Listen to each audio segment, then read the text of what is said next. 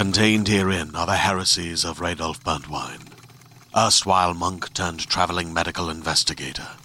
Join me as I uncover the blasphemous truth of a plague ridden world that ours is not a loving God, and we are not its favored children.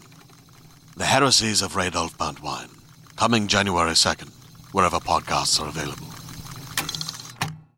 Hey, people, quick note before we start. We totally forgot that The Roc has grapple for like the whole discussion part, but we do catch it in time for the AP. Just know that going in.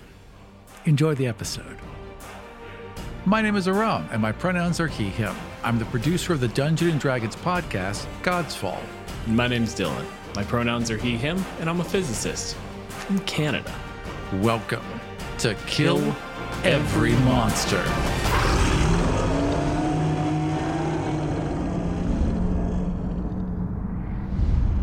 This week on Kill Every Monster, we are featuring The Roc.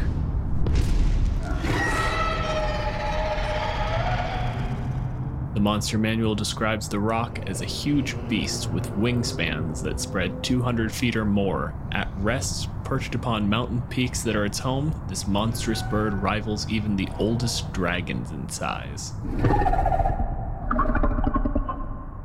This episode, we are joined by Sian Ford. Sian, whose pronouns are she, her, is a PhD candidate at McMaster University, studying astrobiology and the origin of life on Earth and other planets. In her free time, she watches and photographs birds, collects fossils, and crochets all manner of things. You can find her on Twitter at Sian E. Ford, S I A N E F O R D, and on her little personal website, SianEFord.com. If you are looking for an inclusive, equitable, and beginner friendly birding experience, you can check out the Feminist Bird Club at feministbirdclub.org. How's it going, Sian? Pretty good. Excited to be here. Astrobiology. Astro, yeah, it took me a couple times, but we got there. That's fine. It's like you're studying you're studying the biology of planets, right? That's what I'm assuming it is. I'm I'm just tied up on the whole idea of it's the biology of planets. Yeah, it's the biology of planets. There's two options for that. One of them, you're thinking of ecology, right? You know, biology spread over. You mm-hmm. know. Look, I've seen Star Wars. Every planet has one biology. That's how it works. That's a biome. No, one biology. I'm the biologist here. Biome just means that it's round, Dylan. That's all. What? A biome is when the biology is round. Fuck you. So what you're telling me is my body type is biome. I'm sorry. I normally don't break Dylan that much with my utter bullshit. Just the what? Sian, what is the roc? To me, it's just an animal. It's like a, a megafauna. It really is what it looks like. It's a really big bird. It's just a big bird. It's the very top of the food chain. And in my opinion, someone has to be at the top of the food chain, so it might as well be a giant badass bird. Someone was like, "How dangerous are birds? What if they were? What if they could fight a what dragon? If they could fight a dragon." In Indian mythology, there are giant birds. Like there is a particular giant bird. But when you look for the roc showing up historically, it is, as far as I can tell, the world's first cryptid. It's just there were rumors of people traveling over the mountains and they saw a big a bird so big it could fly off with an elephant. And that's the whole story. Like we're not talking about a myth like oh and there's a dragon living there and it was brought there in primordial times and it's like there's no legend of its creation, there's no thing it does. It's just this bird over there. It's fucking big. In D&D there is. The giants made them. Yeah. The giants made the rocs to fight the dragons. They don't really say how unless I missed it. Breeding programs. Just over long periods of time, they got bigger and bigger. It's like a German shepherd. They they started with just like a tiny like little hawk. It's a goldfinch. Maybe a couple a, a goldfinch. They were like, "Well, get the biggest ones." There's just a cloud giant somewhere trying to get a golden condor and a hawk to mate. It's like, Come on, guys. We're on a deadline. It's always dangerous when they do like the and then this species made these things because you never want to imply genetics in fantasy. Between the fact that like D&D has a bad time with invoking anything involving genetics. D&D should not bring up genetics, but also just for me personally, magic. magic means science is broken. You can't you can't make it like, oh, they just bred them. It's genetics. It was natural selection. Right. No, they did the magic. Giants have big magic, and they did big magic and made bird big. Giants did hmm Yeah. to make big bird. Yeah. Yeah. Yeah, yeah, that's always what I've maintained. If you're in a fantasy world, you just you wave the "oh, it was magic" wand at it. You can do it like there were experiments and we had to get the specific magic right so that it like fundamentally altered the nature of the creature. But you- can't do like just the dragons took a couple generations and were like especially because they bred them to fight dragons like there's the middle of a giant dragon war and they were like hold on can we come back and like gen 5 we need 17 more They either had to wish a spell, yeah they either wished them or they made some pact or some, you know, they, they made some bargain that they shouldn't have made. And that's how they got the energy to make super big rocs. And now we got giant eagles. Fuke it out. And this is where I get to say something to piss off Sian, uh, which to me says they should be more interesting than they are. Oh, absolutely. Abs- no, abs- absolutely. I a hundred percent agree. If you're using magic to make battle birds the size of dragons, that were surely trained to be battle birds, or at least raised to be battle birds, magically transformed to be battle birds. these are legitimately like they have the stat block of a regular ass bird made very tall. Yeah. Add add fire or something. Just set them on set them on fire or something. Add lightning. Add lightning. Fuck, lightning birds? Mm-hmm. Again, they were made by giants. There's no reason why they wouldn't have some sort of because it was definitely the cloud giants. The hill giants were not making rocs. You can't do lightning because then Wizards is going to immediately make the connection to Thunderbirds. Right, thunderbirds. We need wizards to leave that alone. Just giant birds we're sitting in relatively safe territory of like, I don't think we're going to hurt anyone with just grabbing the giant bird. Give them a buffeting attack, some sort of thing, you know, anything like that. A whirlwind attack. They've got 200 foot wingspan. Every time they take off, the wash would just blow everyone back anyway. Now we we don't have to give them magical abilities. Why don't the rocs have anything that accounts for the fact that yeah, yeah, it's a bird, it's got a beak and talons. It's so fucking big. It's so big. Why does it not have swallow hole? Absolutely. Why not? If this bad boy picks up a medium sized creature like a PC, I'm sorry. Like, you're going in the gullet. Yeah, they're going to do that little thing where they flip you into the air, open their mouth, and you fall in. Absolutely. And then you get the ongoing bludgeoning damage unless you can make it throw up or whatever. Like well, and if you're if you're unlucky, maybe maybe this kind of giant bird eats boulders to put in its crop to help it break down the food. And now you're just in a sack with boulders. The one place where its size does seem to factor in is in how fast it is, which I don't quite understand because the larger bird is not the faster that bird is. That's not how bird work. But this bird has a flying speed of 120 feet, which means that literally nothing can get away from it except, I think, an angel. So 120 feet around is single move.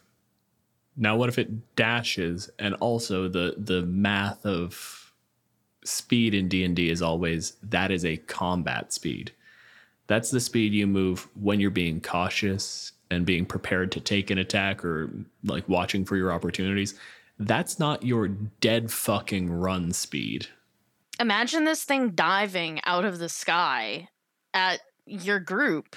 which then comes into the frightful presence or even just like giving it a full-blown dash attack of if the roc dives from the air and travels more than 50 feet when it lands you have to make a strength save Or you just get crushed. or you're just going to thrown across the room, deafened.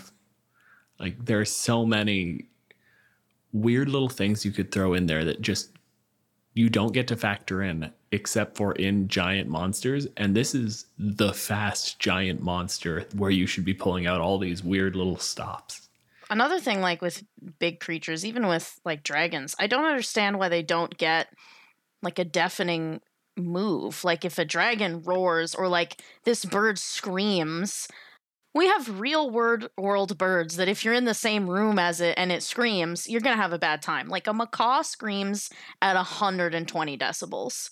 This thing would sound like a foghorn, like pitched up. it would be horrifying. you give a little bit of allowance because when you start going logically of what attacks it should have this thing would become wildly powerful way too fast so it has to become something where it's like like honestly in this conversation we've given it an attack where if it moves far enough it has this huge bludgeoning effect you've given it swallow we give it the scream even if you put that on a recharge that's huge. You give it just the ability to buff it with its wings. Like It should also get grappling with its talons. that, I think is honestly non negotiable because that's also just how birds work. If it's supposed to be based off like giant eagles and stuff, we already know they do that. A gold eagle will just go and grab a mountain goat and fling it off the side of a mountain because why kill something when you can just use physics? They use falling damage all the time. They do. It's their favorite tactic.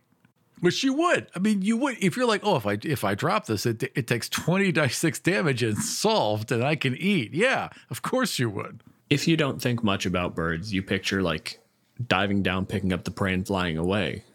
But when you get into those bigger raptor types, like they're not even worrying about flying away. They're not worrying about killing it. They're worrying about, I will tackle this thing, pin it to the ground, and immediately begin devouring it. They're metal. They're metal as hell, right? Like they just they're like, I caught this and it's pinned to the ground. I guess it's dinner time and this poor bird is still alive, right? The pigeon or whatever, or the duck is still alive. That's fresh. That's fresh eaten.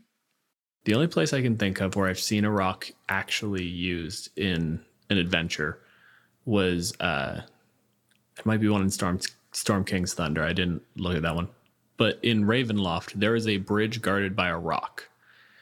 And all it is is like it doesn't even say to run it like an encounter. It's just if they're not paying attention, if you get the opportunity to, swoop in and take a fucking horse. Go in, grab it, and then the roc flies away. And if the players try to fight it at that point, they asked for it. Now this was an offering. Count yourself lucky. As written, the roc is really boring in the monster manual. There are so many more interesting giant flighted critters that you would use instead. But it has so much potential. It's always been one of my favorites. Even though it's always been frustratingly underpowered, it's always been like in my imagination as one of my favorites. I love birds, right? I think they're I think they're cool as hell. I've used a roc in the last 10 years of gaming once as a GM. Yeah. I've used one one time and it was pretty lackluster. You know, it wasn't it wasn't what I wanted it to be because like you want it to do all these cool things, but then you look at the the stat block and you're like, "Oh, it's really strong, but it's really stupid." Another thing on that, why doesn't why wouldn't all birds have lair actions? Like the whole point of a bird is that it has a nest that it defends and spends a lot of effort on, and they're all very different and intricate and have different. Sometimes they're on the ground, sometimes they're up here, sometimes they knock each other out of nests. I mean, they should have lair actions. Ab- absolutely they should. I think we're running into that that problem again where that is logical. That makes sense. But also that complicates the encounters a lot. And where is a bird actually going to be fought? Because like a roc in general is not really a treasure monster. But why not? But why not? Well, because Why not though? What if it decorates? What if it decorates its its little nest with like swords and shit? you can motivate an encounter in its nest. Like you can say it's been just taking horses and then it realized like, oh, if I pick up this this cart, It's got two horses attached to it. I don't have to carry two horses. Like I'd have to make an extra round trip. This is way more efficient. So it piles up a bunch of treasure. And then you could you could run that encounter. But in that story, I've already made my point. The place where you're going to fight a bird is when the bird wants to fight you. And it's not going to fight you at home. But you're just talking about food, right? That, you know, bird wants food, bird go get food. What if the bird was attacking the caravans on the road, not because it cared about food or the horses, it wanted to get into the fancy silks because it draped those fancy silks over its barrow and needs all the reds. What if it just wants the caravan as nest building material? Right. Because this bird cannot take a whole tree down. Like trees have roots, like it is tough.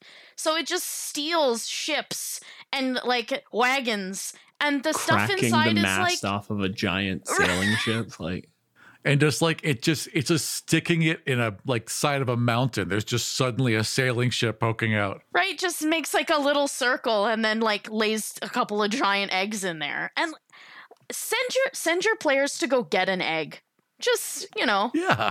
all of that is fantastically cool. But again we're we're t- talking about it building like it will have a lair it will have a nest.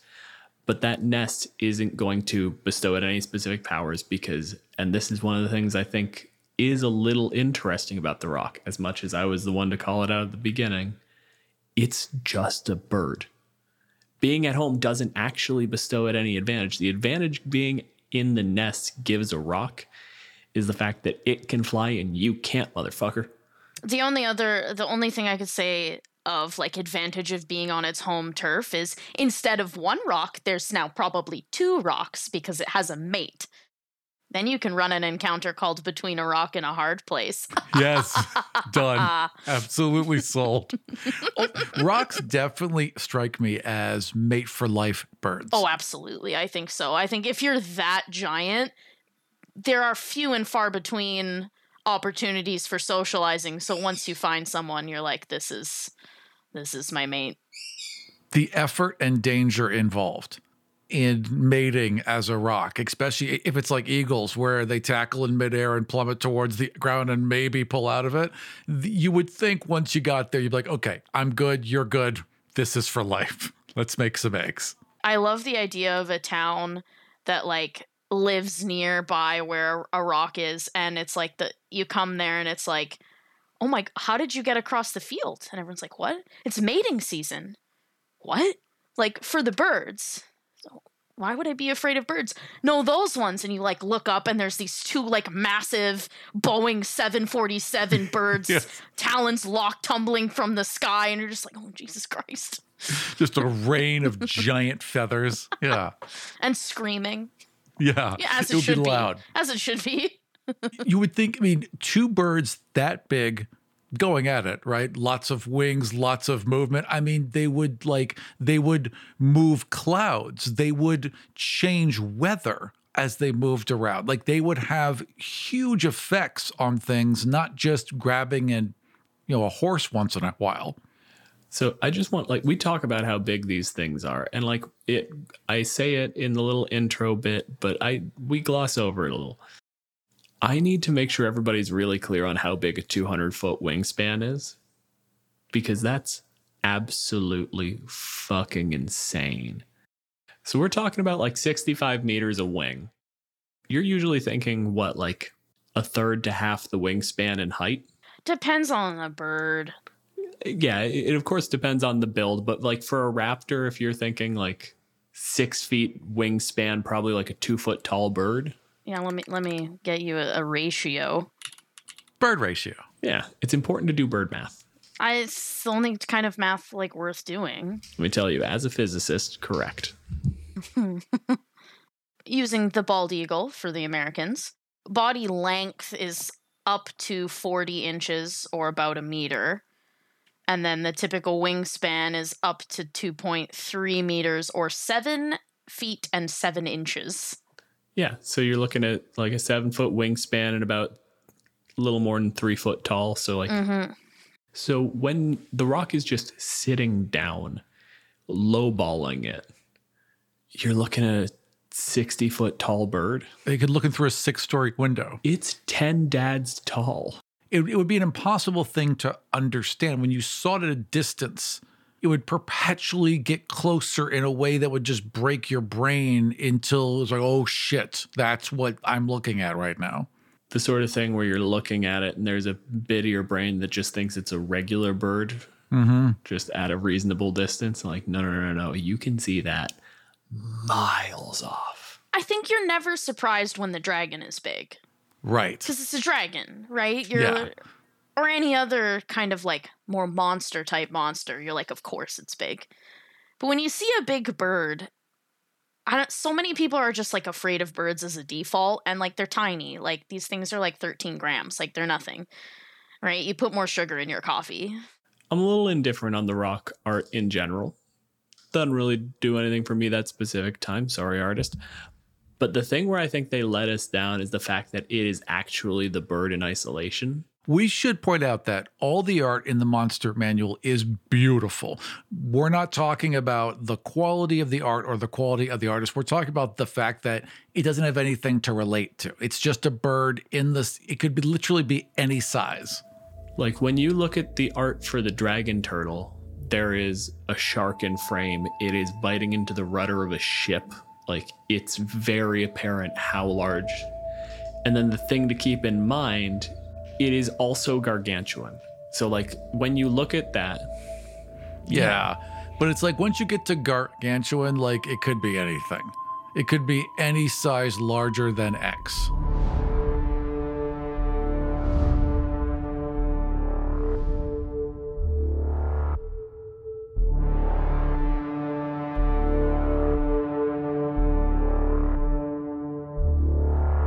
we have jumped ship on this one because we have gone right to how would you fix it? Because literally all there is to say is it's a big bird. There's nothing else to add. it's a very big bird. It's a very big bird.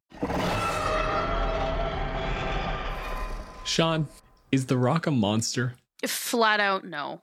If you want it to just be a big bird, it's just a bird. There, there is no evil in nature.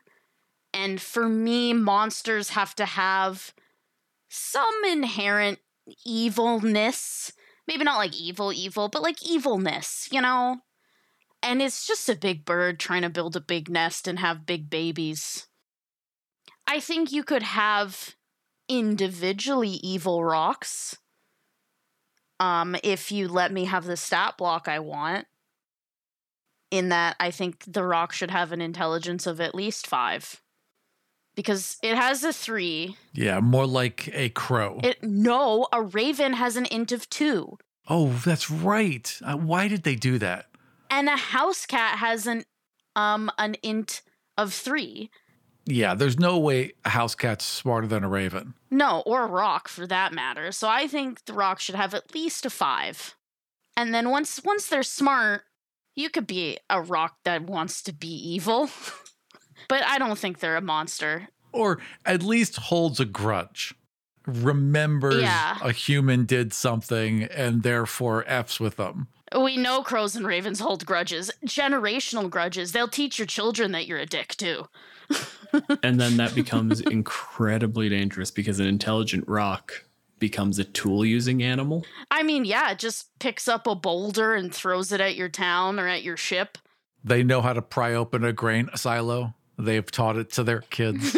One of my my favorite like tool use stories was in one study they gave a long thin glass tube and a little treat to a at the bottom of it to a crow or a raven, something some corvid. It was it was a New Caledonian crow. wow. I just know these things. and they gave it just a straight piece of wire. And the crow obviously can't get the treat. It's too deep down. The wire is straight. It is useless. The crow eventually, after fiddling with the wire, trying to like just stab the treat enough times, realized that the wire bent, stepped on it, used its beak to bend the wire into a hook, and fished out the bit. Now imagine that six or seven stories tall. Yeah. like you go to hide in your house and it realizes how the door works And now there's just a giant metal hook scraping through your house, trying to pull you outside. Not sure where it's getting the, a wire of that particular caliber, but you know, birds. Giants got to hang their clothes somewhere. It just picked up a wire hanger when they got back from the cleaners, and now it's here trying to take your whole family. You say that rocs are bigger than giants. I mean, I do love the idea of like a cloud giant laundromat. Sky high cleaners. They're all. Oh my! and it'd be like in big, like big cloud logo, and the font yes. would just be bubbly along yeah. with it, and the clouds would break apart into suds. Mm, our branding is on point. I love it. Dylan's in complete Dylan hell right is, now. Dylan is calling the Better Business Bureau immediately.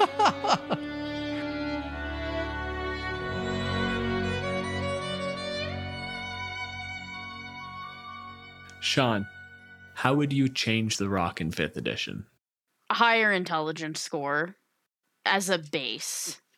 I want swallow whole. I want swoop attack. Those those are like my must-haves. I would obviously love in the same vein as there being lots of types of dragons, lots of types of roc. Yeah. Imagine a giant cockatoo with an intelligence score of six or seven, like just the chaos. I would say the grapple attack is the one for me. And then the way you get around not giving it like the swoop attack, I would never. This is too fast and too big a monster for me to want to give it like a, a flyby attack. But what I would want to have is that like big flap that can knock everyone back, make Strength Saver be knocked back, because then if everyone within five feet has been pushed 10 feet back, you get to fly away. You give it the ability to just create space to escape. I want this thing to function like a rogue. End of the day, raptors are rogues. It's all sneak attack, massive damage, immediate hits. Right. It's 200 feet wide, but when it's soaring through the air, it doesn't, they would definitely make some noise passing through the air, but not as much as you would expect.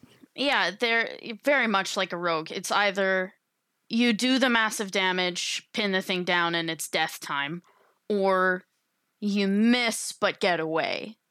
Quick little bit of physics. There are two the two ends of vocal spectrum. If you make a high frequency noise, it's very easy to discern where it's coming from you can actually tell where it comes from because it doesn't high pitches don't echo well basically. But that means that if it's a high pitch noise it can be localized but it's going to be short range. The bigger you get the lower pitch every noise you make is going to be which means all that you get is that something is coming. And it'll be audible for miles. It's why foghorns are low frequency because that sound does not attenuate. It echoes if you are near a foghorn, you'll hear it. Even if it makes a huge amount of noise flying in, if you don't know you're dealing with a roc, and again, coming back to our monster ecology problems, you're never going to be dealing like a roc is not a common occurrence. You should not expect it to be coming, but you'll just hear this huge rumbling, the wind, this really deep shriek that borders on a foghorn. And if you don't know oh, well, that's a bird sound, you would never look up. You would never see it coming.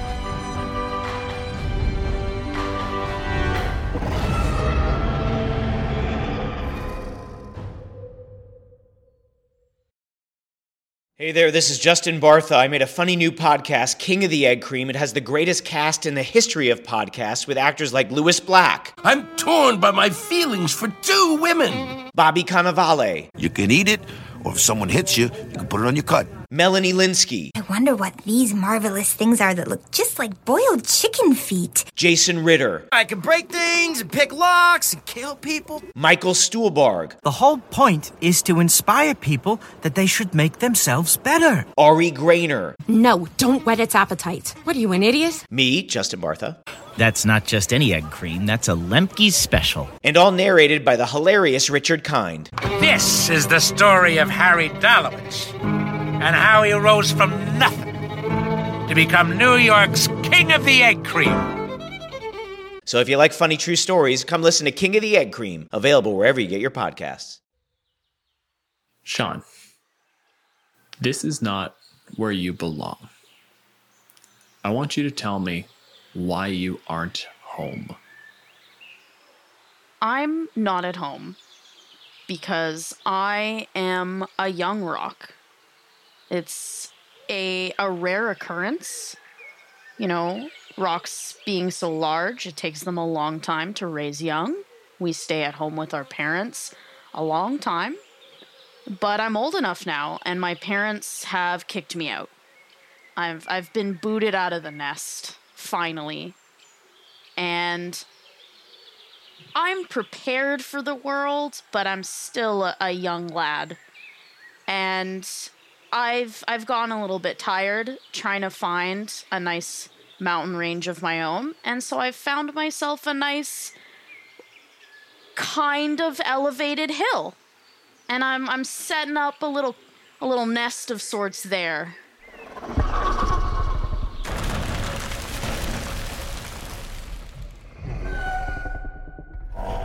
and the nearby villagers are unimpressed.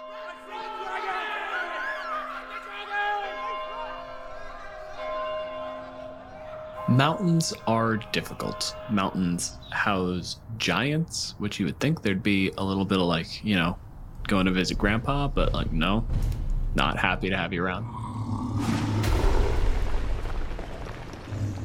No, they always try and capture me. There are wyverns and occasionally dragons. That's always a bad time. Villagers don't put up a fight. They think they do. They don't really. They don't. They're a little bit bony for my taste, but you know, beggars can't be choosers with snacks. So, you have on this hill, maybe like basically you've pounded down the top of this hill more or less flat to create like a 70 foot ovaloid shape. It's not quite round, but you're limited by what fits on the hill, you know? And that's just been building up what for any normal bird would be a nest, but for you has become a full blown barrier. A couple like smaller uprooted trees shattered lumber from like carts and like a nearby farmstead that was left abandoned the one day you decided that you needed that wood specifically and just at full momentum landed on it picked up the bits you needed what does your nest slash barrow look like it's a bit haphazard. You know, this is my first nest attempt. You know, it. Like any child when you leave home, it's never as good as mom made, you know? It's a loose collection of what some might call debris. Yeah. But I would I would call excellent building material. You're trying different things out. There's a few different types of attempts here. Yeah. Yeah, you know, I'm I'm trying to find out what my my style is. You know, what is what is my aesthetic? What's the medium I build as a, nested? As a roc. Yeah. Yes. Yes. It's very patchwork. Like there's a chunk that was clearly inspired from a day you spent at the side of a river watching the the uh, beavers work.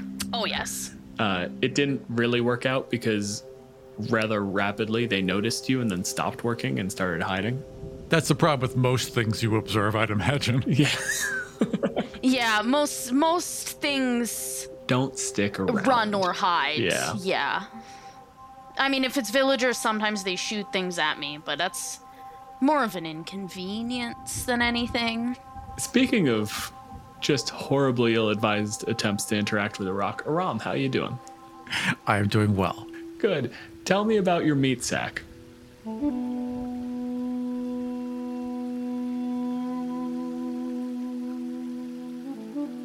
Armenoe is a is it fur it's firbolg, right? Firbolg? Firbolg. Yeah. Firbolg. Armenoe is a firbolg and she is tall even for a firbolg and she is kind of like a forest ranger if a forest ranger didn't really have a forest that they stuck to. She just kind of wanders and solves problems, kind of like a MacGyver forest ranger, just wandering the countryside, solving nature problems. So I just I have to quickly ask, what is the opinion of the local druid circles of Armenawi? Mm-hmm. No, it's mixed. Okay. Sometimes Armenawi is very helpful to them. Sometimes Armenawi completely screws up things they're working on. It just, look, she is a neutral force. She's here to help nature. Sometimes that helps the druids. A lot of times it doesn't. But she has bailed them out a few times. So she's definitely helpful enough not to F with. It's one of those things where they treat you almost as like an organization unto yourself. It's like mm-hmm. when when Armenawi comes in, like she's gonna do something. Like just let her be. She's the John Wick in nature. Like they like they know that she's helpful, right? But you want to be careful around her. Okay. Her methods sometimes leave something to be desired, and other times you wish you hadn't desired so much. You hire her to do a job to help some nature. She's going to help some nature. She's not worried about the collateral damage. That's not nature. She's worried about the nature. Fantastic. Then tell me what brought you here. Is this a situation where you're just like on your grand fucking adventure to become a Pokemon master? Or is this like you actually knew what you were doing when you showed up? It's a little bit half and half. She just she just tends to be in the right places right? She believes in a god of travel and she'll just see signs. Sometimes there's signs, sometimes she wanders, but she just tends to be where she needs to be. And this is one of those cases. And also, she's been hearing rumor. I mean, you don't, you can't have something this size somewhere and not pick up rumors for miles around. The way a roc goes unnoticed is it lives specifically in the mountains where there ain't fucking people. And then the rumors sound like ravings, you know? Oh, there was a bird that was so big it blotted out the entire sky. It could have sat on my house and crushed the whole thing. Very hard to believe. When an entire caravan comes in, it's like, you know, you got a fucking bird out there, right? We watched it specifically over the course of three attempts, smash a house. That's not going to hide for long. That's not a Loch Ness monster. I mean, no. people are going to know. Especially when you're like stealing everything that comes near you. Right. Yeah. So here's what we're going to do. We're going to do first roll a game. Roll me nature, Aram. Got a pretty good nature, plus eight. Also, I am in one of my preferred terrains, so I believe I'm rolling with advantage, correct? Uh, that checks out, but I don't know off the top of my head. Fuck it, whatever. Natural Explorer. You have a favored terrain type. Your proficiency bonus is doubled for proficient skills when you make an intelligence or wisdom check related to it. So it just doubles my proficiency. Yeah, fair enough. So that'll be instead a plus 12. That's going to be 13 plus 12 is 25 when they're talking about this, like the behaviors that you've heard sort of rumored, like in nearby towns, the even just the fact that it's picked somewhere where food is so fucking thin, but at the same time so completely undangerous. Like you know what you're walking into. Like this is going to be a not quite a juvenile, but like a younger adult roc. This roc is making some mistakes. This is not the best place for this roc to be, and I can see that there's going to be conflict already. There are some cows around, which will keep a roc going for a little while, but that'll get exhausted nearly immediately. Like, you need to go somewhere where, like, you're trying to avoid the wyverns, but, like, honestly, wyverns pretty solid prey for, uh, they'll keep you going for a little while if you're a roc. Once you have identified your problem, once you have a vague idea of what you're dealing with, does the wandering hold up, or do you have a plan? You don't have to outline the whole thing, but I want to know one angle of approach, like how you're trying to find this thing, and two, just is this active and clever decision making, or is this a ROM showing up to a problem? No, no, no. This actually, Armenawi is clever. You wouldn't be able to do what she does and not no. be clever. She wouldn't have survived this long. And she is of the woods, of the land. This is where she's most comfortable. She's not just blustering about She's very good at what she does. So I would say that she would respect, despite the fact that it's a juvenile, we're, we're, we're still talking about a juvenile 747. So she would definitely respect the creature. I would respect a juvenile bear. Yeah. Yeah, absolutely. I would say that she would just start making her way towards it and she'd be looking for signs like whole trees knocked over, a corpse that is just like the head's here and all the ribs have exploded and gone this way. Like little obvious signs that a roc has been operating and start to work her way towards it. The goal's going to be is that I mean, she deals directly with nature. So the first thing she's going to do is try to go and talk with it and try to explain, you know, perhaps we have options. She is a powerful, you know, high level adventurer. Only a couple magic things, not a lot of weapons, not she's basically got her bow, doesn't even wear armor not a bunch of magical rings, but what she does have is this like utility belt and a bandolier, and it's just filled with different vials of toxins and potions and dusts and all these things from nature that she's collected or traded for that she applies to her trade to get the advantage. You've told me that what you're doing here is basically you are trying to function as an avatar. Yes. I'm going to give you a flat d20 roll and then a percentile roll. And what this is going to be is straight up divine intervention. Okay. Per the cleric ability, is just if you can roll under the d20 on percentile, God's on your side. D20 roll is going to be an 11. Okay. And my percentile dice pretty solid are going to be 34. I thought it was 4 for a second. I use my primeval awareness ability. Perfect. As an action, you can expend one ranger spell slot, one minute per level of spell slot, to sense whether any aberrations, celestials, dragons, elemental, fae. Well, that's that's not going to work. okay, ignore all that. I'm going to give this one to you though. Primeval awareness to me feels like it should work for like giant birds.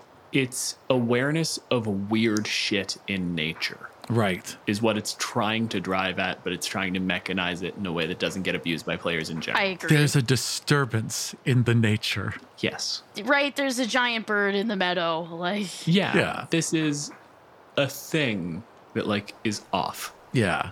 So when you try and you little, do a little sort of attune you're watching for these signs and you don't you don't get them but at the same time nature itself is sort of lighting up as something is off. You can see the flight patterns in the birds are a little wonky, and the road you've been traveling down has been actively avoided. And then the last little flick is just you start seeing as you're walking these hills form, and they're not huge, but they're big enough that, like, if you just had to go off of knowledge of how these creatures work, it's going to nest on something tall.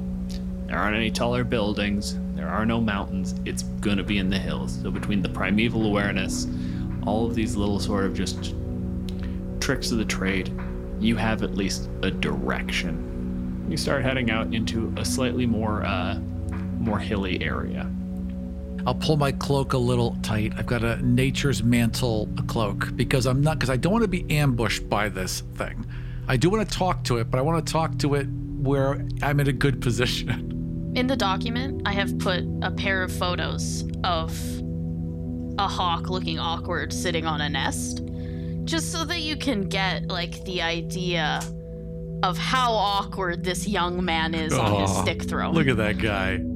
And is that that's your day right now? Is like today I'm not hungry. I have like it is together. It, in like three days, you're gonna realize you don't like the way like one little sort of quadrant is designed. So you're gonna tear that apart, go get more materials, build something more sturdy. But today is just yeah. You know, yes. Yesterday I spent pretty much the whole day like flying around the area collecting things you know, I I did a pretty good job. A couple of times I even picked up some carts and I like didn't even notice, but you know, there were oxen attached to them. So I had a snack too. So like I'm feeling pretty good. Yeah, fair enough. And you know, I think I'm doing a pretty good job, you know. One day there will be a female of my species that comes by and will see this and be like, "Damn, that's avant-garde." this guy thinks outside the box. Way outside Love the it. nest. Yeah. Aram, are you trying to be sneaky in any way? Like, is there a stealth element to this, or is this exploration looking for the creature? I'm being sneaky to a point. So I'm being sneaky until I have seen the creature, and then I'm going to sneakily move to an open area where I can engage the creature. Then we're gonna reverse the way this normally works. Sian, Sian, you're gonna roll me perception. Aram, you're gonna tell me your passive stealth. Okay. So uh, passive perception is 10 plus whatever your uh, proficiency bonus would be. That's what we're doing here. Is you're not actively trying to sneak. You're just gotcha avoiding drawing attention to yourself a little bit. This isn't the half speed crouching in the bushes. Then I have a, I have a plus three to my stealth. Okay, so it's 13 DC for the perception check. The nature's mantle just allows me to hide in plain sight. I got a 20. Oh, well then yeah, you see me. Sian are sitting on top of this nest. Nest. It is my nest, yes. And you're basically surveying your domain. Everything the sun touches one day belong to you. And you see just this little guy, a person off the road walking almost directly towards you. And they seem to be like crouched a little. They're not scurrying, and there doesn't seem to be purpose to their walk.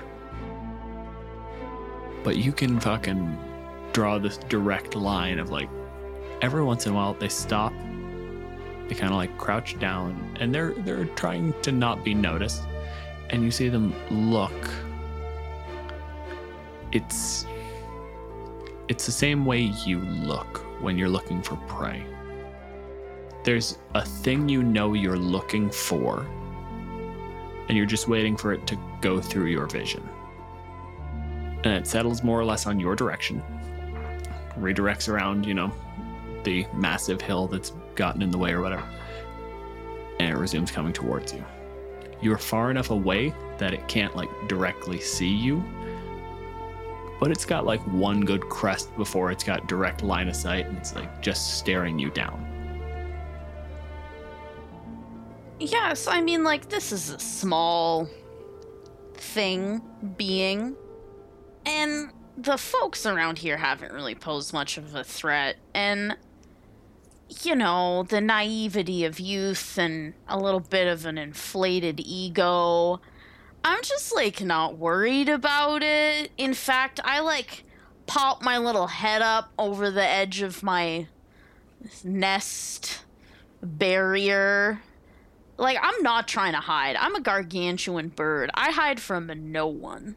And I just claimed this whole territory as my own like this is my kingdom.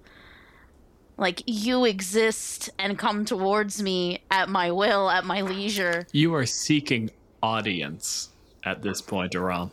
Completely ill-advised, I'm sure. That's more that's more or less what she has in mind. Yeah. However, the second she sees that she's close, the first thing she's doing is casting barkskin. And then continuing. Like and even as she does it, she'll like look down and be like, well, maybe it'll help. she'll continue on. Oh, I hate I hate the ones with the crunchy coating. It's like M&Ms. Melt in your mouth, not in your talons. Aram, exactly as I described, you are not being interfered with. This bird does not give a shit. Right. Uh, you crest a hill, and there's a point where I'm gonna go ahead and say like you just make eye contact Across the valley. Yeah. Yeah, this is the sort of thing where just you don't go into stealth mode. There's no reason to roll for stealth here. You know you are spotted. Unless you take pains to break line of sight, Yeah. you're not sneaking. So I have a cloak that allows me to hide in plain sight, but she's not doing that right now because her goal is not to get away from it. She may need to later, but for right now, she's wants to be seen. I think she would step out. How far away am I right now? Close enough that, I, that that can be heard if I yell? I want to emphasize like how big this bird is and how far like Right. you know how far a normal bird can see, but this is like you can see the shape of it on the horizon and it is pointedly like looking and then staring you down. Right. It's probably a good half mile away. Okay. So, what is the clearest path from my hilltop to a clearing near that hilltop? I'm gonna say you got the primeval awareness. It's supposed to run for like an hour or so. So I'm just gonna bullshit that that gives you some awareness of the topology here. You know that basically a little ways, like the bird is more or less direct, like northwest of you. There is to the northeast just a spot between, like there's like three small hills There's this scene where she just kind of kneels down, takes a handful of grass, smells it, lets it fall, and then you can just like zoom in on her ear where she hears a river two miles to the east, and zoom in on her eyes where she sees a few bees gathering to the north. Sorry, the range of primeval awareness is one mile. Whatever, you know what I mean. So she's she, like she's just taking in all of her senses and knows the clearest path there. And once you start like heading in that direction you can see. There's the you're on basically the biggest hill sort of surrounding this little clearing. The river sort of cuts through in that area and there's this little calling it a house is a bit generous just on the sheer level of dilapidation. Given that location given how far out from everything is the best you can figure is this was former adventurer just decided i'm done this'll be good Oh, that's a bummer. picked a nice spot, built himself a house, and then probably died there. Or a giant roc showed up on his doorstep and he left. Just a very classic, I'm too old for this shit. Yeah, it just packed up and left. I'm saying, like, looking at this, you can tell that how old this house Oh, is. gotcha. And that it's been like out of repair. This isn't like dilapidated in that it's, it's been smashed. It's this is a very old abandoned house. Okay. Given where it is, given that there's no other city around, the only people that would come this far into the middle of nowhere in a world where bullets exist, it's adventurous. It is still smart to have, like, I mean, yes, it's dilapidated, but something to duck into should this go bad is probably a good backup. So she would kind of move to the front of the house and throw her arms wide and make herself very obvious and then call out to this bird while casting Speak with Animals. Hello there, beautiful thing. And, you know, fucking Rangers have cantrips as well. Yep, Yeah, absolutely. You get like one or two. Yeah. Every class has a cantrip that makes you real loud. I don't know which one the Rangers have, but you use it. And it's enough that Sian, up on the little perch, the roc hears just clear as day the ideas forming in your head. You know, rocs don't quite have language, but like, you know, greeting, acknowledgement of beauty. It's interesting because I've only ever like talked in so much as I can talk to other rocs. So to have this little bean speak to me in a way that I immediately understood, I'm intrigued. You know, I, I, I get up, draw to my full height, very impressive upon my throne, and then like one wing flap, and I'm I'm I'm on you. one wing flap and you see it on the horizon, a second one that just goes into the dive and it hits the ground. And when it does, there is just a little bit of shake. It kicks up the dust cloud when it lands. And now there is just a bird. You're a very tall Firbolg, so it's only nine times your height. Still rather intimidating. Yeah, it, this is a straight vertical look up to see its face. I I'm considerate, of course. So I I drop my head down and just like side sideways head one big eyeball just now it's only two stories staring up. right at Right. you. Okay.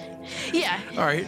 I'm kind. I would like to like dip my head in mimicry, basically like, you know, following the gesture. That's what I would attempt to do. I'm gonna say, Honestly, I was gonna say some sort of charisma roll, but what this boils down to, this is an animal handling.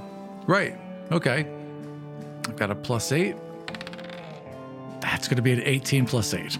It's 26. Okay, yeah, 26. Like, this is actually landing the way you intend it as like a little bit of respect, mostly just like, we're good. This isn't like a violent, I, I am not hunting. This is your territory. Simple greeting. These lands are bare, poor food, no love. Lands you could go to, much food, much love, many younglings. How you speak me? Magic. And she would just basically do like a little druid craft thing where she like takes a couple leaves and kind of winds them together and makes a little bird. And then the little leaf bird kind of flies up into the air and then just becomes leaves again on the wind.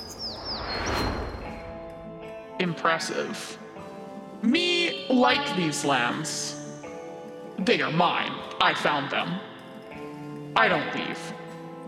Lands are yours. Very big. Take what yours. Lands belong.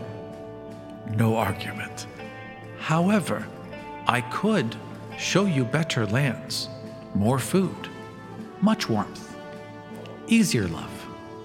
You say I not find the Uh-oh. best lands?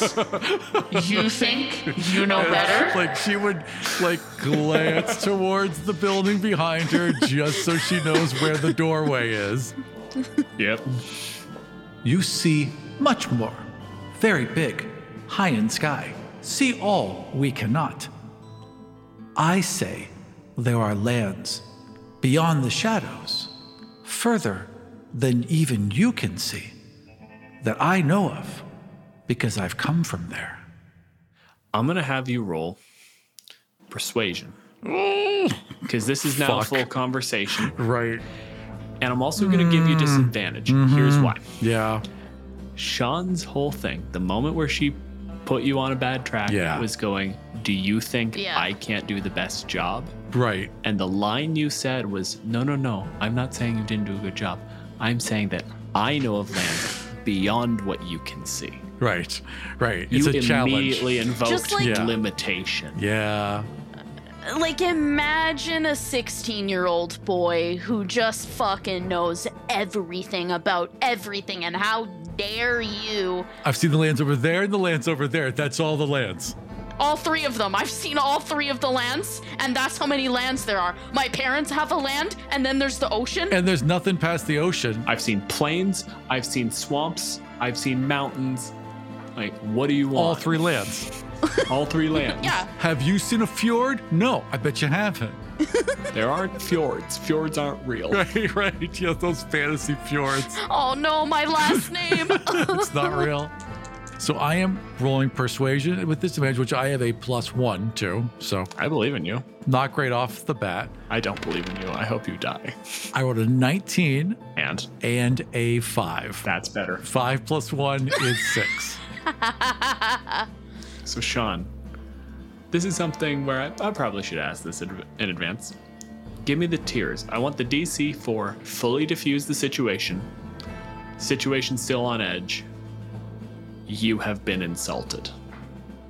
I draw myself back up to my full height for maximum intimidation and you know to to let this this mortal peasant This really food. drink in the gr- This this food. food this this tidbit take in my full grandeur because like maybe you didn't see me the first time How dare this hors d'oeuvre talk shit to me? like what, eight stories tall because you've reared up? I just look down my beak at you. Me think I'm finished speaking with you. Right. Uh, yeah, that's just kind of like, uh, again, just one foot starts to lead towards that shack, and she's ready to bolt should anything go south.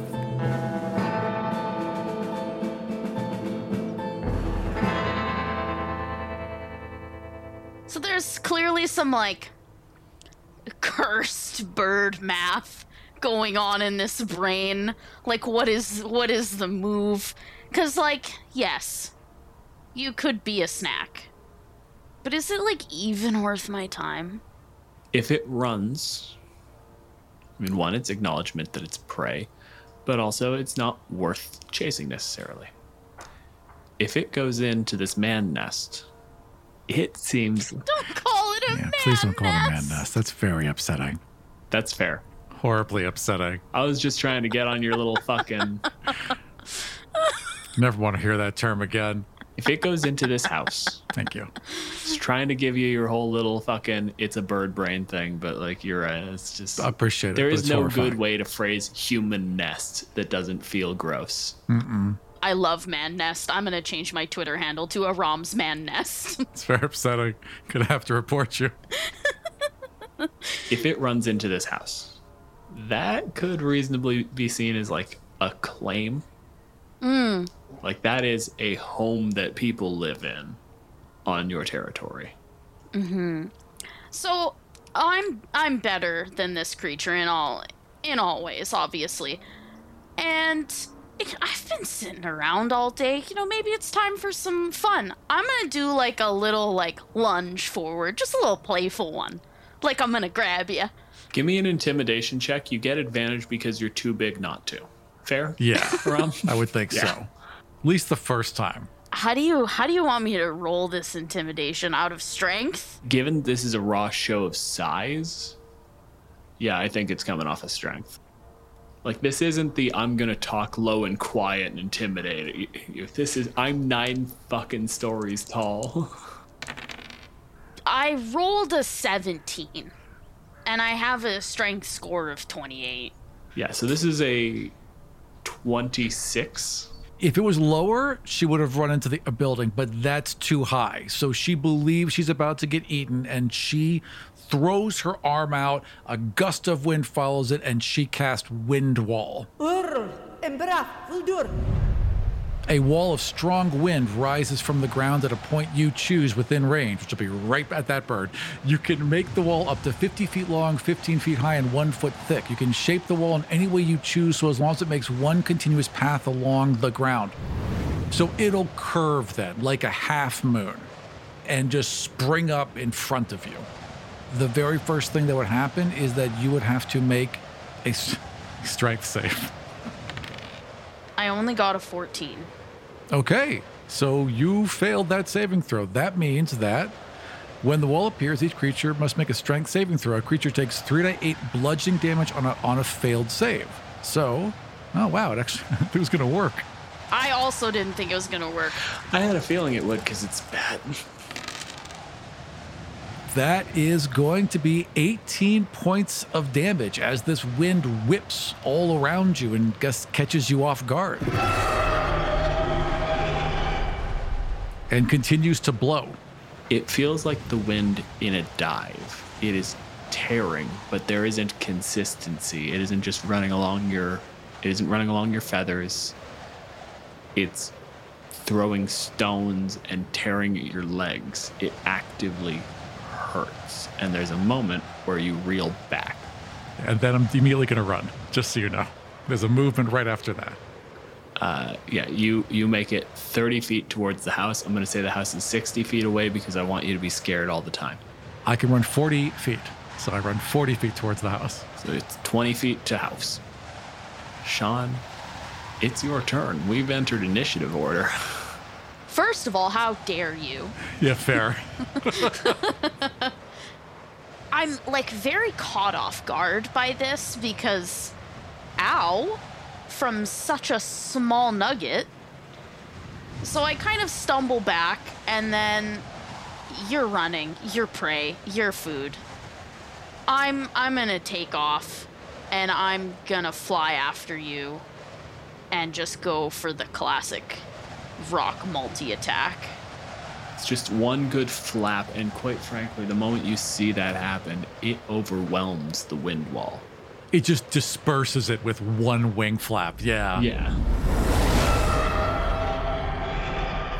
And it flies. Like that 40 feet is nothing. It's a third of its movement speed, and it Yeah. just lands at your back.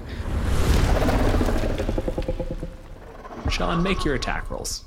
I I'm just gonna go for a real quick talon. My AC for the first one will be 16. For the attacks after that, Okay, well it's a 24. that definitely hits. Can one of you roll 4d6 for me? My dice bot's not working. 15. Plus 9. 24 points of damage. And then you need to make a DC 19 strength save. Strength save. Or save, you will okay. be grappled. Or dexterity, I guess you could dodge it. Well, it does have grapple. We talk shit about it not having a grapple the entire fucking episode, know. and then we're just blind. We did. that is going to be a 16 plus 8 is 24. Alright, so you don't get grappled. It closes around me, rips across my arm, but I duck down just as they slam shut above me. And then as I see that you've rolled away from me, I have a multi attack. So I go in with the beak. With the beak. I'm going I'm going for the beak. Now I'm AC 20. Okay, it's a 27. Ah, that hits. Yeah, definitely hits. And then this is brutal. This is 48 plus 9. So it was a shit roll. One three one three eight on the dice. Oh, Okay, plus 9. 8 plus 9 is 17 more damage. Oof, yeah. It, Armenoi's looking hurt, no doubt.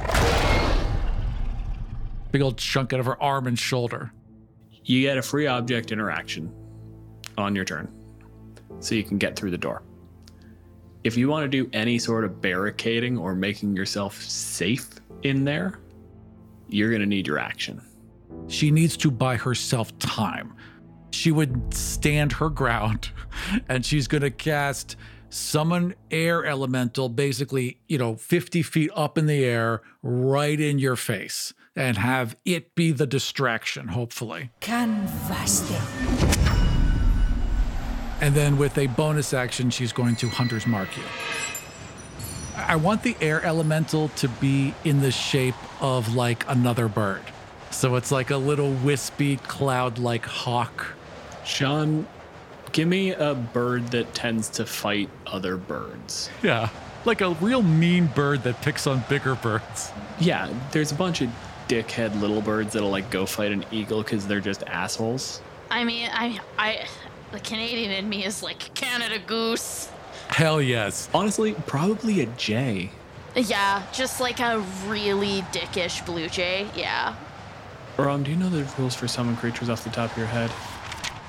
Summon elemental. You call forth an elemental spirit. It manifests in an unoccupied space that you can see within range. This corporal form uses the elemental spirit stat block. When you cast the spell, choose an elemental, air, which determines that blah blah blah. The creature is an ally to you and your companions in combat. The creature shares your initiative count, but it takes its turn immediately after yours, so it would go right now. It obeys your verbal commands, no action required by, uh, by you. If you don't issue any, it takes the dodge action and uses its move to avoid danger. That would be my command, by the way. Don't attack it, annoy it, and just keep on the dodge action. Just keep trying to not get hit, but annoy the crap out of it. So you have the whirlwind ability on this thing. Yeah, it might pull that off. Might I mean it's a 13 strength save, so it, it it won't pull that off. Yeah, but it's not smart enough to know it can't. The other thing is if you're trying to just harass it and keep the dodge action going, That's what I'm thinking. if you want it to basically harry the uh, the roc and not let it get a shot off at you, the way that's going to work is it's going to take an action to give you the it's going to take the help action and then it won't be able to take the dodge action so it will definitely get hit Right, gotcha, gotcha. and what the help will be is giving disadvantage to Sian if Sian tries to hit you Okay, perfect. That sounds that's, fair? that's what I need. Yes, absolutely. all right then that's your turn Yep. Hunter's Mark and summon an ally. Sian, this wispy little cloud of a jay Yeah. is just up in your face, harassing you. I'm pretty sure that you're just mocking me now. and this is exact opposite of your goal. like Yeah. this is highly offensive. so I need to destroy this bird thing to show that I am the biggest bird. I am the best bird. I'm gonna try and grab you to make you watch me kill it. This is the danger of having a clever bird, is then you get a mean bird. But I'm at disadvantage, right? Correct.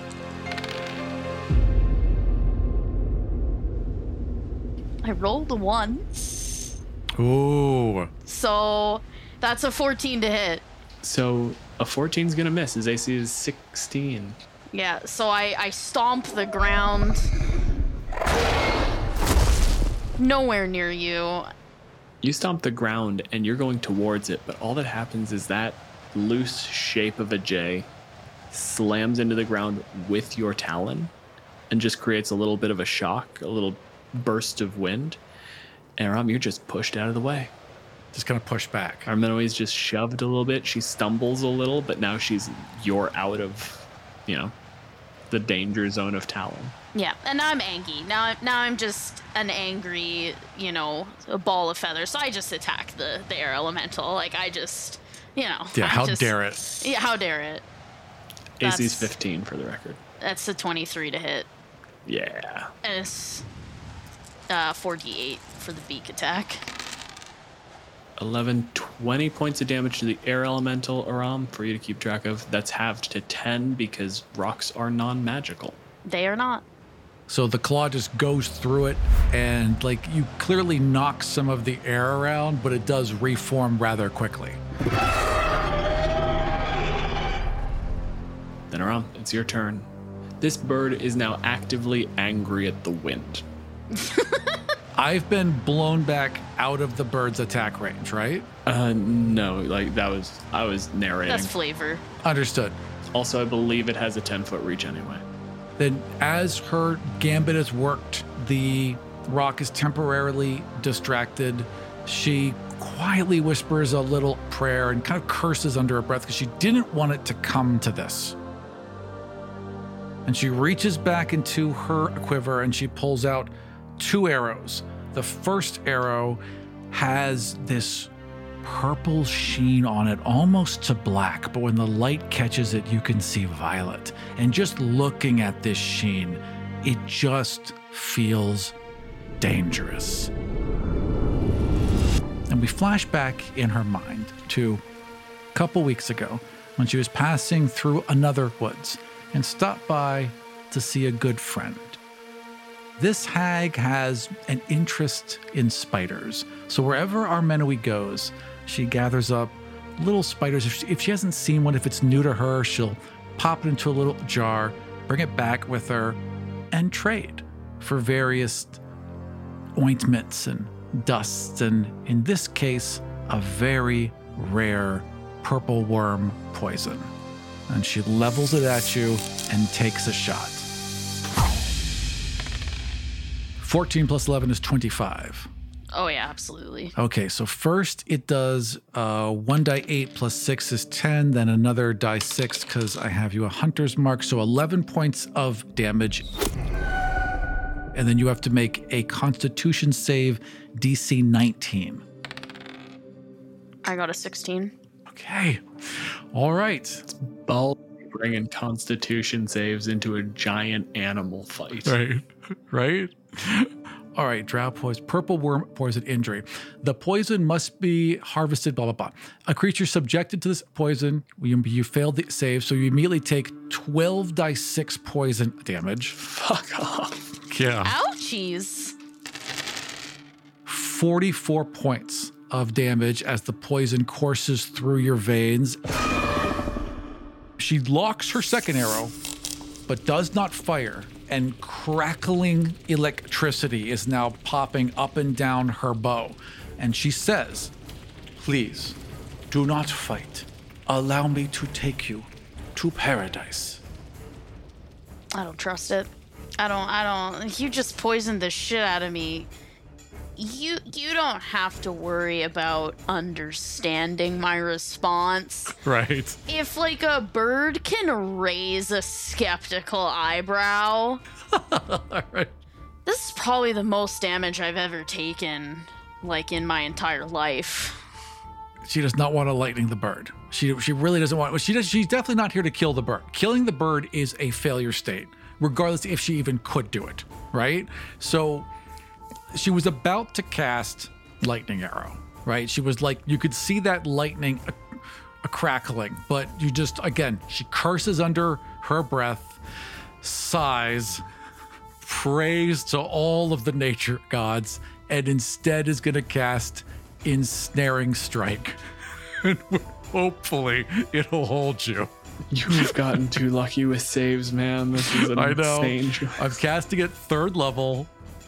It is going to be a strength save, DC 16. Is there any way I could get one round of disadvantage because of the poison? Is there any way at all? Maybe, maybe I could be made sympathetic if you came to me with this request normally. But the number of times you have, with the fucking rules in front of you, told me the wrong shit, this is what you get. All right, fair enough. Just the rules. Okay, DC 16 strength save then.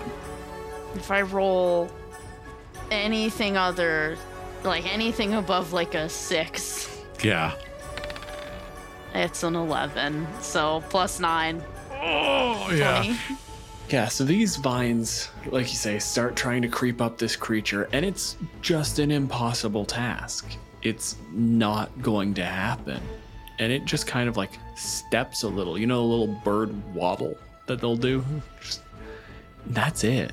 It tears through the vines as if they weren't there. It's the air elemental's turn. I make a mental note that when I'm done with you, to come and get the vines to add it to my nest. Right, they're nice vines. Yeah. You don't get a lot of vines in the hills. That's free real estate. yeah. Ensnaring Strike, I'm gonna say, is intelligent magic in that like it knows the size of its target. So it was Vine that should be able to get you.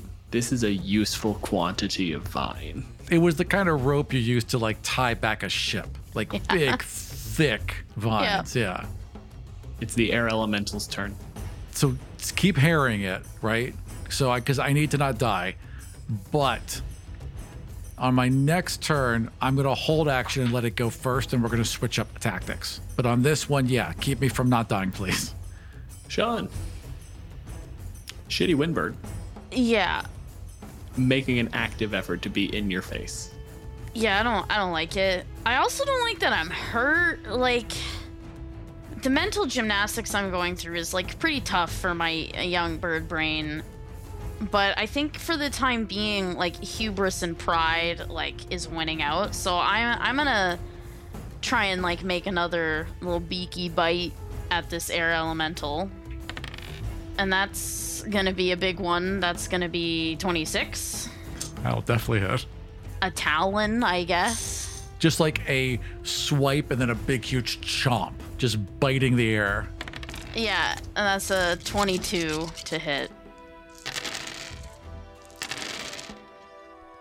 That's a total of 36 damage between the two attacks, plus the 18 for strength twice is 54. So, Aram, that's 27 more damage to your air elemental. Okay. It shreds for a moment and then reforms. Little bit smaller. I let out a very fucking irritated series of bird noises. These aren't even shrieks, these are squawks. These are squawks, like Complaints. truly angry beeping. Here's her ace in the hole. Here's how she was going to get this bird out of here. She's got a scroll, and it's a very potent scroll. And she really, like, this is one of those like break glass in case of emergency things. But what she's got is a scroll of teleportation circle. There are some caveats. She's got to draw the circle around you. So, this round, while the air elemental's harassing you, I'm going to take an attack of opportunity to try and draw a chalk circle around you. Okay. Here's what I'm going to give you. This is my grand act of kindness as a DM. Half the circle is already drawn. It's the wind wall just carved out of the ground. Perfect. Oh, that's Perfect. that's so such good flavor. Gonna love Mm. it. I love it. So, the rest of the round, by implication, that means that, you know, if the 50 feet of wind wall is half the thing, that means you need to cover the remaining 50 feet. It's going to take an action to basically get enough. You're, you're drawing on fucking grass, right? Yeah. It's going to take your action to get enough sort of sigil in the ground for it to really count for the magic. And because I know your move speed, it's going to take you two rounds to finish this. That amenable? Yep, absolutely. That's what she does. She just pulls that cloak up tight and bolts as fast as she can. There was a game she'd play in the forest when she was younger where they had to run through this area where there were these large prey animals, whatever it was in the, in the hills that they were at. And the whole idea was to get through this place and dodge. They wouldn't chase you. They would just annoyedly swipe at you if you got too near them. And so she's used to this game. She's just got to not get hit. Sian, I want to know while this is happening, would you be concerned with a ROM or are you going after this air elemental? I think I've got like young, angry young kid tunnel vision. Like I'm I'm a smart creature, but I'm also a dumbass teenager, right? Like and this mockery of my grandeur is still in front of me. Then what we're going to say is just for the bonuses you have, you're going to hit it on an attack. That's a guarantee because I think you have plus nine strength and your bonus is like a plus, your uh, proficiency is a plus four. So you miss on a one or a two. Going with that, like the, the double attack did 27 damage after resistance last time. So it's going to take 54 damage over the course Yeah. of these two rounds. Is That fair to you, Aram? Yeah, absolutely. Does that take out the air it does. Still that Okay, will cool. definitely take it out.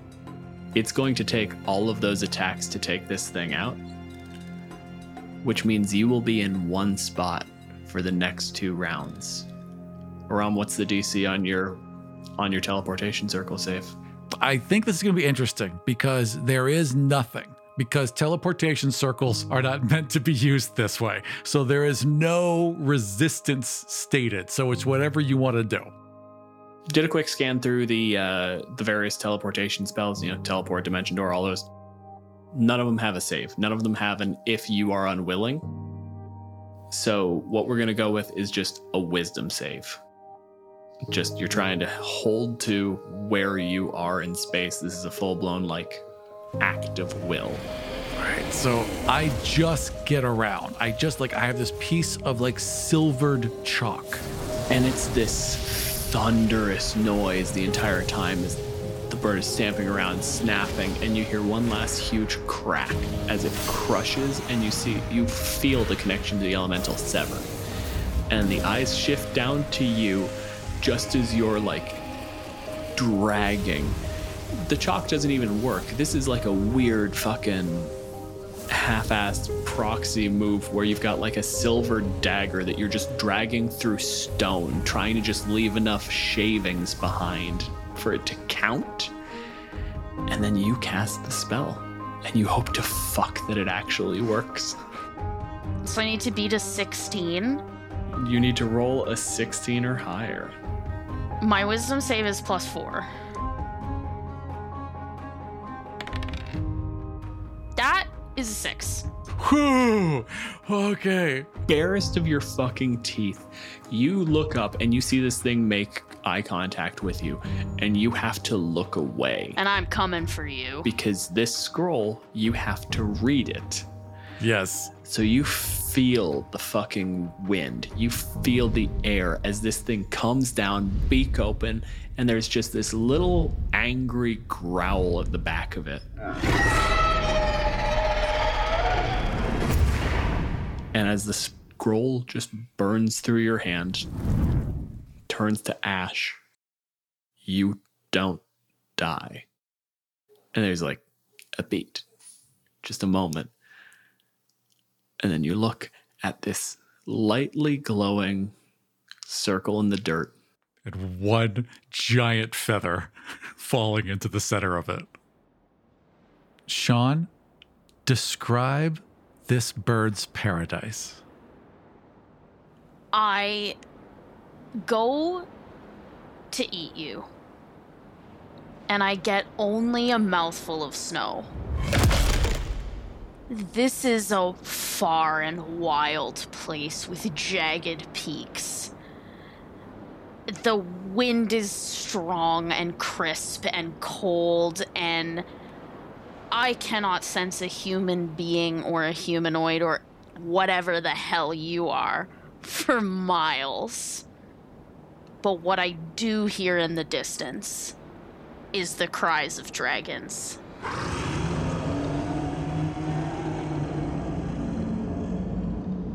And of wyverns. And I know that the eating will be good. And that the and that the mates will be plentiful. And we zoom out from hundreds upon hundreds of miles up the Sword Coast near the edge of the map in the frozen wastes. And we leave this bird right where it belongs. Thank you for joining us for a DM deep dive into the roc. For more information about us, notes for each episode, and ways you can help support the show, head over to killeverymonster.com. If any of the ideas we've discussed on the show have sparked some of your own, tell us about it on Twitter at KEM Podcast. You'll find me at DJ Malenfant and Aram at Aram Vartian. For ad free episodes, early releases, bonus episodes, print ready maps, our new audio DMs notes, and my character sheets for each encounter, head over to patreon.com slash killeverymonster. You can also listen to ad free episodes and bonus content by subscribing to the show on Apple Podcasts. Our intro theme and many of the sound effects you hear in the show were created by Battle Bards. Check them out at battlebards.com. This episode was produced by Aram Vartian and Dylan Malenfant. I also did the editing. Our guest was Sian Ford. You can find her on Twitter at Sian E. Ford. And if you are anything like me and all of that information just fell right out of your head, you'll find everything you need at killeverymonster.com. And we'll see you next time for, for Kill Every, Every monster. monster.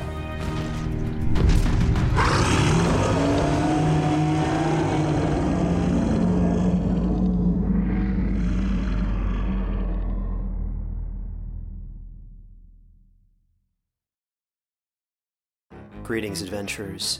Today we're excited to introduce you to a new story Dark Dice, a horror podcast that blurs the line between actual play and audio drama, where the story is determined by the roll of the dice. Six adventurers embark on a journey into the ruinous domain of the Nameless God. They will never be the same again. One of the players is not what they seem after a doppelganger, a creature that can assume the form and voice of whatever it kills, infiltrates the team. As the players are picked off and replaced one at a time, can they figure out who the monster is before it's too late? Can you? Here's a quick example of what our show sounds like. The uh, shambler with the jar of liquid inside of him. Soren Arkwright let loose an arrow that cracked the glass, passing through the spine of the creature. The shambler still managed to maintain its forward momentum, but stumbled as it eagerly tried to bite and swipe at Soren, landing near his feet. As Jeff Goldblum has now joined our cast, Dark Dice is available however you listen to podcasts. The ancient mountainous deserts to the south of Faerun are the places where mortals first raised great temples and unlocked powerful secrets.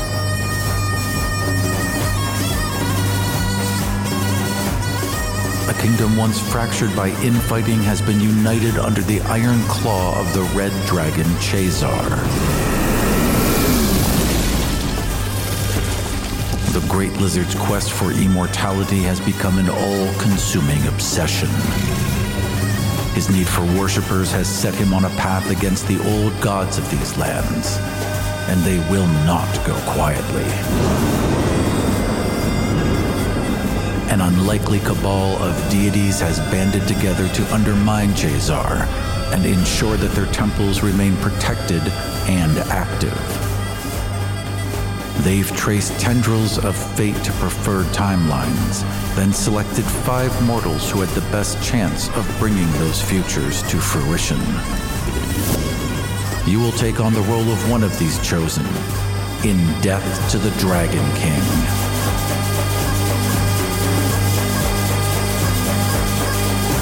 Find out more about this Start Playing Games campaign and all of my other available games at aram.gay.